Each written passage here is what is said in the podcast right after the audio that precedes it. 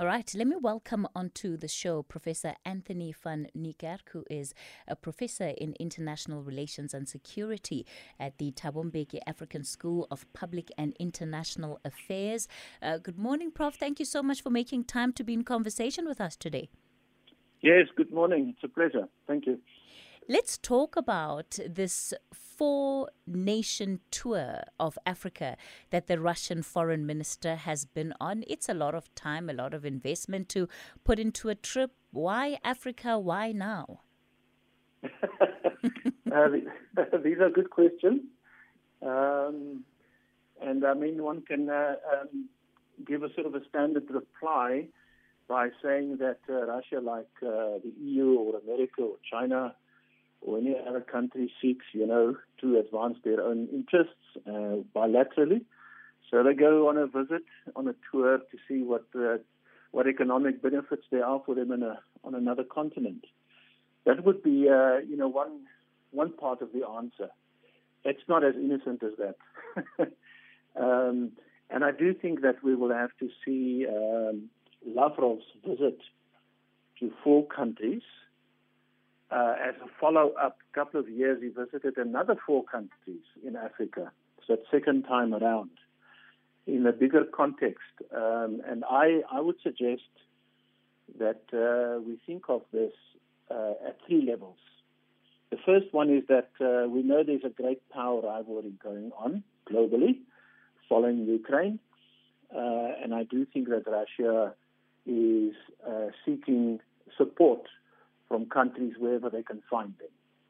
So that's the first level of analysis I think that we can explore a little bit. Um, and then also particularly why why Russia was visiting certain countries and not others. and then there's a second level, you know, if we come to Africa itself, I mean, I, I believe that there are competing geopolitical spheres of influence uh, in Africa, and we see the EU uh, playing this as well as the U.S. and China.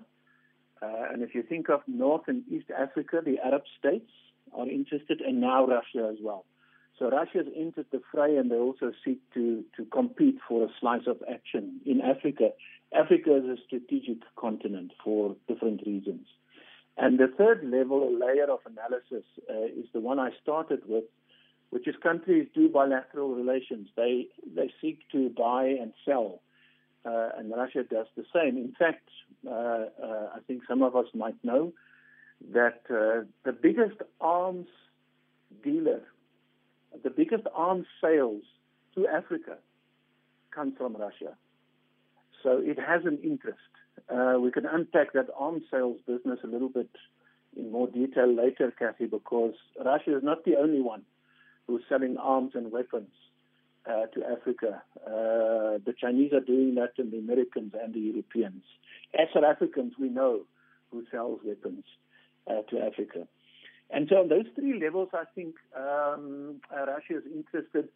Uh, this is happening now. This particular visit uh, is happening now because of the war in Ukraine, and um, and diplomatically and politically, Russia is drumming up support for its position uh, on Ukraine or in its struggle against NATO, if, if you wish. And uh, Africa becomes, if we are a little bit cynical, Africa becomes the playing ground for these competing forces. Mm. I, I, want to get into the issue of the power relations um, and, and really the, the, balance of power, you know, globally and, and what mm. Russia would be wanting to accomplish out of this. Of course, immediately something like South to South relations comes to mind. But before we get into that, um, they visited the, the the foreign minister and his delegation visited Egypt, Congo, Uganda, and Ethiopia. Why these four countries? Yeah, I, I, I was scratching my head over Uganda. the, the others, I think I can understand. So, so, and they, and these countries, the choice of these countries ties up with your question about, you know, the balance of forces, if you want, uh, what I call the great power rivalry, the second Cold War which is hotting up actually. And so, um, uh, my view of the bigger picture is that uh, there's a, there's a, a, contest between NATO, between uh, America and Europe and their allies, um, and Russia, and uh, the, the, the terrain of, of struggle is around Ukraine. Uh, and this is only one step in this uh, evolving new Cold War uh, because we see China is also um, watching on the sidelines, waiting to see how how this NATO-Russia struggle is playing out and where it can benefit. That is the bigger picture, and so Russia is on the back foot. It's been sanctioned by uh, by the NATO members, by the Europeans and the Americans, not necessarily uh, other countries, particularly not in the global south. And so that's why it's visiting some countries in Africa. Of course, Lavrov is a very active and experienced uh, foreign minister, a diplomat. Uh, he's been in the game for a long time. So he's very sophisticated, I think. So he goes to Egypt. Egypt is critically important uh, because of its geostrategic location uh, in the north of Africa, close to the to the Gulf, to the Red Sea, uh, oil routes, uh, it is a big country in uh, in African terms. It has influence in North Africa, and of course, um, it's part of the Arab League. And so, what the Russians are after there is the Arab League's vote in the United Nations. Um, and when Lavrov goes to Ethiopia, he's gone there. And so, when he went to Ethiopia, there are two issues there. The one is the, the struggle with Tigray, and Ethiopia is seeking partners because they've been isolated or criticized by the by the EU, by the Europeans and the Americans for uh, for war crimes, etc. So Russia is supportive of uh, the Ethiopian government in that particular struggle. But perhaps more importantly for Russia, um, Ethiopia, Ethiopia also hosts the African Union headquarters. And so Russia is really after the African uh, voting bloc, if you want, in the UN.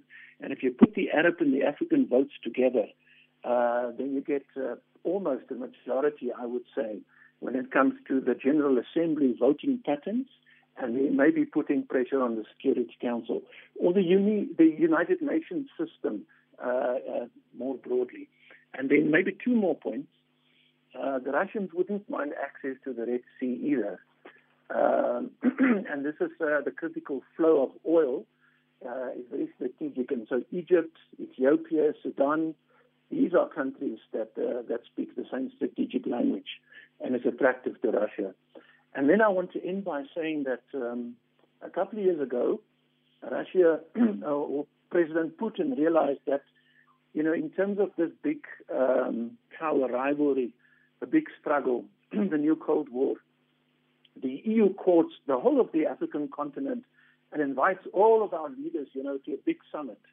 The Americans do the same, uh, and now the Russians, the Chinese do the same, by the way, even the Japanese, uh, because Africa is valuable. Uh, and then now Russia is caught onto this game, and uh, they've invited African presidents to Sochi in 2019, and Lavrov is now preparing the ground for a second round for a second Sochi uh, summit, if you want, between Russia and and Africa. And it's it's about trade, metals and minerals, and arms, but it's also about this enormous struggle between Russia and NATO, with China lurking in the background. So mm. that's the bigger context. Mm.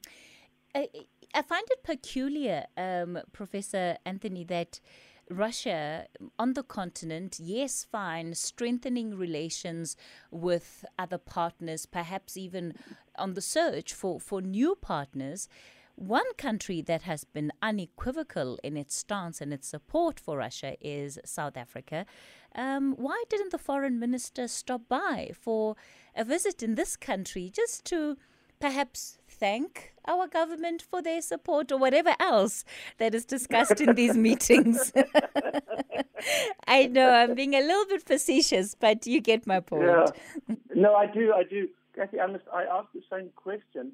Uh, so, in, in pondering over this, I was I was playing out the scenario of uh, uh, Foreign Minister Lavrov meeting uh, Minister Naledi Pandor on the steps of the Union building uh, with Cyril Ramaphosa, you know, uh, zooming in quickly to greet them because he's running away to the policy conference, you know, to do his work there. And I was wondering by myself how, how that plays out. Uh, something else happened earlier. There is a, there was a trade delegation of Russians visiting South Africa um, to promote a, a fairly steady bilateral relationship. It's small compared to European or other importers and exporters, but there's a steady flow of, and there's an interest by the Russians, of course, in some of the issues uh, that drive our domestic politics. Uh, for example, I haven't touched on food and energy insecurity because of Ukraine, but that's maybe a very big discussion for a later date. Uh, but we have nuclear. Uh, we might uh, reconsider nuclear in our future energy policy, and the Russians are very keen if we take that step. Because I must say quickly, just in a footnote, uh, all bets are off in terms of our energy mix uh, because of the crisis in which we are. And if that nuclear power option comes back, then the Russians are right in front of the of the queue with the French uh, and the Americans uh, to provide, uh, and the British, I suppose, to provide nuclear power reactors in case we want to double up on Koeberg. So there is a trade relationship; it's ongoing. Why Lavrov didn't come to South Africa now, I don't quite know. Uh, it's difficult to interpret speaking about the visit and the countries eh, you know he has been to, he expressed um, what he described as an undisguised attempt uh, of the U.S. and the European satellites um, to impose a certain world order on uh, the continent, and said that Africa had largely resisted um, you know, that attempt by the US and Europe. So, so does that mean that uh, Russia generally enjoys great support uh, from African countries? Yeah, yeah, no, indeed. I mean, it's it's one of the uh, the themes, um, the Lavrovian themes, when it comes to relations between Africa and Russia. Uh, a, a long-standing ally a long history, uh, which we as South Africans know know about, of support during the liberation struggle, uh, the the the uh, political inclination to be anti-imperialist, uh, some would say anti-Western, anti-racist, and so on. Um, and that that uh, kind of language rings a bell with, with many of, of the African presidents and, and our leadership across the continent. Um, and by the way, the Russians, in a way, compete with the Chinese because the Chinese do the same. They also find Africa very uh, attractive in terms of its own Belt and Road Initiative, or they also call it the Silk Road. It touches parts of Africa. And so they say, let's have, we have long-standing relations, let's continue. We're not criticizing you for your internal systems. We're not saying that you must respect human rights uh, let's do business. You know, let, here's the loan. Let's talk about um, you know terms. Um, and so, and this is a kind of approach that um, I think Africans find interesting and perhaps more attractive because Europeans have massive developmental aid programs, but they're always preconditioned. They depend on, you know, your your system of governance, whether you practice good governance, accountability, respect for the rule of law, human rights, etc., etc. And Africans look at these European preconditions and they ask themselves that, I mean, are these people serious? Because they, these uh, Europeans who want uh, uh, to engage Africa would at the very same time not blush or think twice um, approaching uh, Middle Eastern countries, recolonizing, using military might, overthrowing dictators, causing chaos and mayhem. Think of Libya as an example, uh, or Syria, uh, or other places. And I, so there's a reluctance amongst some of us to fully uh, embrace the kind of good uh, packages that the Europeans and the Americans offer uh, to us here on the continent, because it comes with strings attached and preconditions. And I think that's why the Russians are maybe uh, uh, an easier customer to deal with. Mm. And let me quickly say, Cathy, one other thing that strikes me now what is it that African governments want from the Russians or the Chinese or the Europeans? I mean, that's also something we can explore. The Russians seem to say, I can be a security provider. And this is interesting and attractive to countries who are really in trouble in terms of maintaining uh, peace or law and order. And think of the failing states of the of the CAR, the Central African Republic, or Mali, where the French had to run away uh, because fighting terrorism didn't quite work out very well. And the Russians say, I'll sell you arms, weapons, uh, I've got private military, let's make a contract and make a deal. Here's Wagner. This doesn't always work, as the Mozambicans have discovered. But in Mali and the CAR, it appears that there are very strong relations between these military providers of military security, or shall I say regime security, um, and those, those governments that uh, that desperately need uh, to stay in power. Um, one can be a little bit cynical on this because those governments who are readily purchasing Russian arms and make use of the military option are not really democracies. Uh, many of them are are um, soldiers who came to power through coups or authoritarian leaders. I don't know what your view is of President Museveni. He's been in power for 36 years. Yeah. but, and when he met Lavrov, he didn't wear his hat, and I was wondering why that was. Um, so democracy is not something that the Russians put on the table when they come and make deals. Mm. You know, and, and, and it points us to to I think um, another interesting point, Prof, because th- there has been this attempt to. Uh, contextualize the, the, the, the, the war that is taking place between Russia and Ukraine as a moral question, and this idea of being on the wrong side of history. Uh, but no matter mm. how it's painted, um, it seems that leaders on the continent are unmoved by this idea of being judged harshly or even wrongly by history. Yeah, or by. that is a narrative, Cathy, that comes from a particular corner. Mm. Uh, uh, we are told by by by those who belong to NATO, by the by the by the Americans, and the Europeans and some of their allies that in this big struggle to reorder, uh, to reshape uh, or determine world order, there's good and bad. There's us and them. In fact, President Biden last year, you might remember, called all democracies to a big summit. It was the summit of the democracies, I think it was called. And I think he might want to do it again to say that the world is divided between people like us who practice democracy and capitalism in a certain way, yes, and then the rest. Yes. And and then there are others. Uh, you know, the others, uh, for some reason, belong to the global south or the developing world, if you want. Um, and so, so I, I do see a big struggle between three centers of power.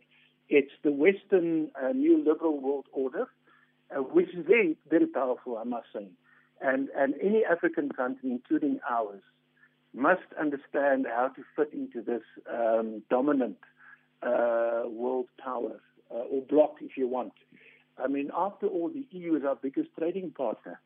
Uh, the Americans are not far behind. We can't just ignore them because ideologically we disagree. And then the second center of power is this attempt, I think it's a short lived attempt, I'm very cynical now, of the Russians who, and particularly President Putin, who thinks that he can bring back uh, Russian glory or the, the, the previous standing in the world of the Soviet Union and feels threatened, you know, and um, unable to respond to the attractiveness of the European Union for many of the satellites, the Soviet satellites in Eastern Europe. So there is a battle, and I think, if you ask me, uh, NATO has decided to uh, to exhaust Russia in Ukraine. Uh, what I mean by that is uh, Ukraine has become a proxy, and the Europeans and the Americans are putting every weapon they can find into Ukrainian hands to fight the Russians, to degrade their capability and their capacity mm. to be a world a world class citizen. Uh, because the Russians are seen as threatening, particularly to the Americans. It's become so much more about just what you know started off as as as that invasion. Uh, Professor Absolutely. Anthoni, I'm going to ask you to just hold your thought there. We're going to uh, take the latest uh, news headlines, and then I also see a couple of you calling in. You want to weigh in on this conversation. I'll give you that chance after this. Dineo is standing by with your headlines. Cathy Mohlahlana on SAFM. All right, before I take our callers, I just want to give uh, Professor Anthoni a chance to, to conclude that thought. Uh, we're talking about uh, Russia's tour of Africa and all of the different uh, dynamics that are at play here when you see a visit of this nature. And, and Professor Anthoni, it's just the point that you're making about how um, this has become so much bigger than just uh, the, the Russian in- invasion of Ukraine. I was, I think we were busy talking about that point. So indeed, I, I view the Ukraine in a bigger uh, perspective, which is really a struggle between uh, NATO and uh, their and its allies uh, fighting Russia. Um, i- you know, if I can be facetious, putting Russia back into its place. Uh, the Americans are very dismissive of Russia, although they do fear it as well because Russia has cybersecurity and nuclear war capabilities. Uh, but they say, you know, it's a petrostate. It, it makes nothing. It just exports oil and gas, and it's it's a threat. And Putin is on this romantic, you know, trip that he wants to recover former glory. Let's just, you know, put them back in the box where they belong. And it's it's uh, it's not a nice way to say because the way that it's happening is very violent, uh, and uh, and others are suffering because of this particular strategic approach of the Americans who do not want to see its interests being threatened by anybody in Asia or in Europe. And so they take action, and, and we understand aggressive um, American foreign policy behavior. We've seen it before.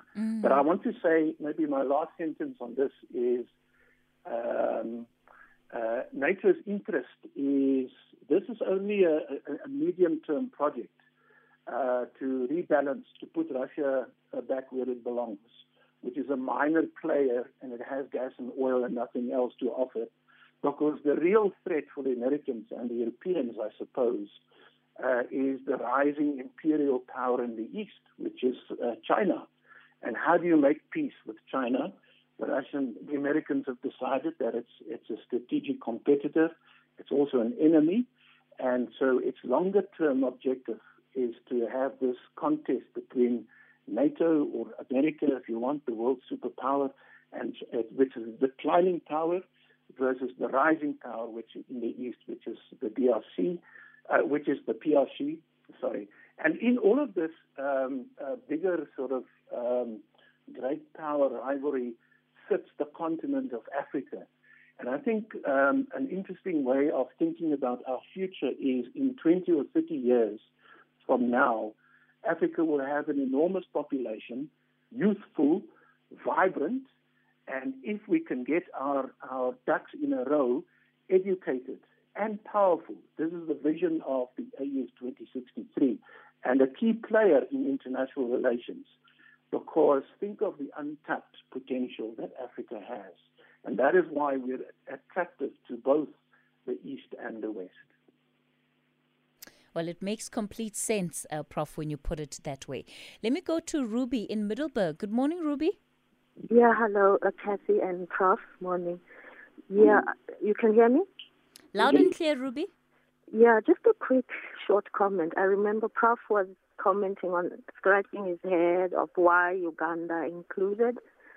And I was just thinking, I'm, I'm recalling from history that uh, is the source of the Nile not there in Uganda? And perhaps that's a, a strategic uh, positioning for Russia. I just want to hear what Prof has to say. Secondly, 1948, you remember when they were looking for land uh, where to set up the Jewish state for the, you know, well, Jews. You know, Uganda was considered to be one of the countries where they would settle the Jews. So I was just interested to know, Guti, you know, perhaps, you know, I I don't know if I'm reading anything into it, but I'm just wondering what informed that 1948 decision when they first considered Uganda as a possible place to settle the Jewish nation. What was the attraction in Uganda? And then now I'm thinking it's the source of the Nile. and the Nile flows all the way across, makes its way to Egypt. Would that not be a strategic um, consideration? Prof? Siyabonga, All right. siyabonga. Oh, all right, Rug- uh, all right, Ruby. Thanks for that, Prof. Yeah, yeah, I think uh, Ruby's got a point. Uh, I don't know much about the Jewish uh, question. Let me steer clear of that one. But indeed, um, uh, there's this um, huge problem uh, with the countries that use the waters of the Nile uh, Egypt, Ethiopia, uh, Sudan, Uganda. And it's a, it's a, so it's that uh, great Ethiopian Renaissance dam uh, that's being built and which countries are not in agreement over how to distribute, you know, the, the value, the, the use of the water. And it's, it's, it's actually a scandal, Cathy, that uh, as Africans we are unable to settle this particular conflict. It's being discussed in Germany and other places in Europe, and other mediators are stepping in to deal with this. Um, so there might be some strategic value for Russia to say to Uganda that we're in support of your own interests in this water politics. But I think I will shift the focus a little bit um, uh, away from the Nile and the water and say that uh, Uganda sits in East Africa and the Horn of Africa is um, a violent place, unsettled, uh, not very democratic, but strategically very important. Just imagine in your mind's eye where Djibouti sits. It's hardly a country, it's a military warehouse. The Americans, the Europeans, the Chinese uh, all have uh, military bases in Djibouti. And why is this? And Djibouti is rich because it's, you know, hiring out its land for, for these militaries to have their bases. Why is that? It's because of the strategic positioning of the Horn of Africa, where oil and ships flow from the Middle East around Africa to service all sorts of clients. And so Russia would be very interested in playing that Horn of Africa game because remember, uh, in the Ukraine war, it also wants to to be se- its its fleet of ships to be secure to move grain, for example. Uh, oh yes, and that's another thing that you and I forgot about in our conversation. The other reason that Lavrov is here is exactly to say to Africans, I haven't we haven't forgotten about you because we will negotiate a deal and the grain that Ukraine produces and sunflower oil will make sure that you're first in the queue to get to get uh, uh, the reserves. And in fact, I must say that some countries in uh, in uh, in the Horn of Africa and North Africa, um, uh, Somalia, for example, is completely dependent on the exports uh, or their imports of grain from Ukraine. So that's another reason why Lavrov um, is in Africa. All right. Well, they must know how much we love our fish and chips. Um, let me go to Babiteng in the Northern Cape. Good morning. Uh, thank, thank you, and the professor there. M- my question really is um, I would like the professor to zoom into areas where America invaded these countries like Iran, Iraq, as well as Syria, Libya. You, you know, wherever they go, they try to put their own men there.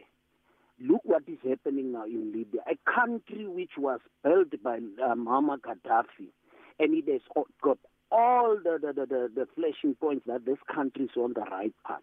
Now look in the ECOWAS region where France is. France, they are doing as they like. They impose their own governments there. What is the professor saying about this thing? And what about the international courts? America was never tried. Look what is Israel doing now mm. uh, uh, with Palestine. He needs to zoom into these things. So- and Putin, Putin is right to, to go to all these countries and provide security because now you can't mm. have a country, you can't have only a, sec, a certain section in the whole world. Their currencies are strong because they manipulate these currencies. Look what they have done with Mugabe. They have left this country, uh, uh, uh, Zimbabwe, to dry up there. And, and, and look at what is happening now in Zimbabwe. So so so now you are talking about a, a- a monster which has been doing really nothing. There's nothing that we can write home about America because we've been selling our products to them. They come here and invest. But all those things they go to them again. We need to come and buy them back. So I- so I- I so mean, so so so Babiteng, uh, just just be but just be a bit clearer with me. What exactly is it that you would like to uh, have the professor comment on? a balanced comment because even uh, uh, though the, the, the, West has been investing in Africa, but there's nothing that we can write out. Africa is forever in wars. Look what France is doing with uh, the ECOWAS region. Okay, in, like in, in, in, th- that's fine. I'll give I'll give him a chance to do that. But in fairness, for for today's conversation, we're looking uh, specifically at the Russian tour of, of Africa. So I don't know. Maybe you might have caught the conversation a little bit Okay, later okay, on. Now let me so zoom in there for just, yeah. just a little bit. Look, what Russia is doing, you you you can't wish Russia out of the world, uh, out of the international community. Russia is right. They need to start thinking about themselves and be, uh, being a superpower that is being perceived to be. They need to go out there and recreate those relationships with these other countries, which would like to be independent in terms of if you if you go against America, they, they, they they've been seeing that they've been taking out these governments that are against them. Thank you very much. all right, all right, Babiteng. Let me go to Thank Nhlanhla you. in KZN. Hello. Yes, uh, hello, KP. Yes. Yeah, uh, hello to the prof as well.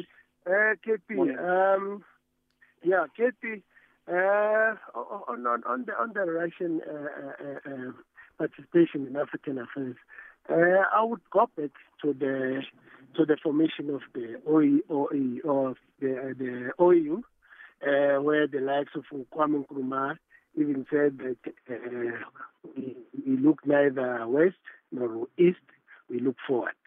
Uh, because Africa, we, we, we, are friends to ourselves. Uh, the rest of the world, we can be friends to anyone. We don't have to be uh, biased to anyone. Uh, but yes, uh, we do realize that the East uh, uh, has mostly assisted us in, in our uh, liberation struggles. But it doesn't mean that we owe them anything. Uh, so they will never they are not really our permanent uh, uh, friends, and America cannot be our permanent enemy as well. So in that, I would say let's go back to the likes of the Kwame as well as the vision of making Africa a great a great country, a great continent, the unification and truly unification of Africa for the benefit of of all the African citizens. Right. That's the approach, the strategy that Africa should look to. Not this uh, Mickey Mouse, uh, uh, what is it, uh, African Unity uh, Organization, which is not really doing much to really put Africa on the map, and their strategy is really, it, it, it, you can't really pinpoint where they're really moving. All right, Ntandla, out in KZN, let's leave it there. Uh, Professor Anthoni, just perhaps your response to our callers and concluding comments. Yeah, sure, Cathy. I, I, I wouldn't know where to start. I mean, our, our SAFM listeners are clearly very knowledgeable and very informed and have strong views, uh, which I think is fantastic. Uh, but I, maybe I should um, approach the comments like this uh, by asking, what is it in, uh, wh- uh, how, how does Africa benefit from this attention showered on us by by the Russians, by the Europeans, by the Americans, by the Chinese. Uh, these are, you know, strangers bearing gifts. Do we accept the gifts? Is this good for us? Uh, how do we benefit? And what do we have to give in return? So, so let me start by saying that um, it would be a mistake to think that uh, the Russian offer of weapons, private military uh, intervention, uh, the Wagner Group in particular, would be a solution to the problems of insecurity in Central Africa and the Horn of Africa and elsewhere. Uh, that is not true. I, I, I do believe that uh, this is in the pursuit of regime security. So those who have taken power in some of these countries, I've mentioned them before, would be very keen to receive no questions asked arms and uh, military support from others. And that is the game being played. There's no way that this kind of uh, Russia cannot be a security provider or a promoter of peace building in Africa. I don't think they have what it takes. Uh, they're simply making money by selling arms. And of course, they're interested in uh, the minerals and the metals that these countries produce. And we can ask the same, or I can make the same critical comment about the role that the Europeans and the Americans play in Africa, in Africa's development. Uh, let's, you know, let's be clear-eyed about what it is they offer. For example, uh, somebody earlier said, what do the Americans bring to the table? Wherever they bring anti-terrorism strategies to the table, the situation worsens. And uh, you don't have to believe me. Ask the Nigerians or the Somalis or the Congolese and how that goes. In fact, uh, you know, AFRICOM is spread out throughout Africa, and uh, and and it acts in America's national interests and not in Africa's interests.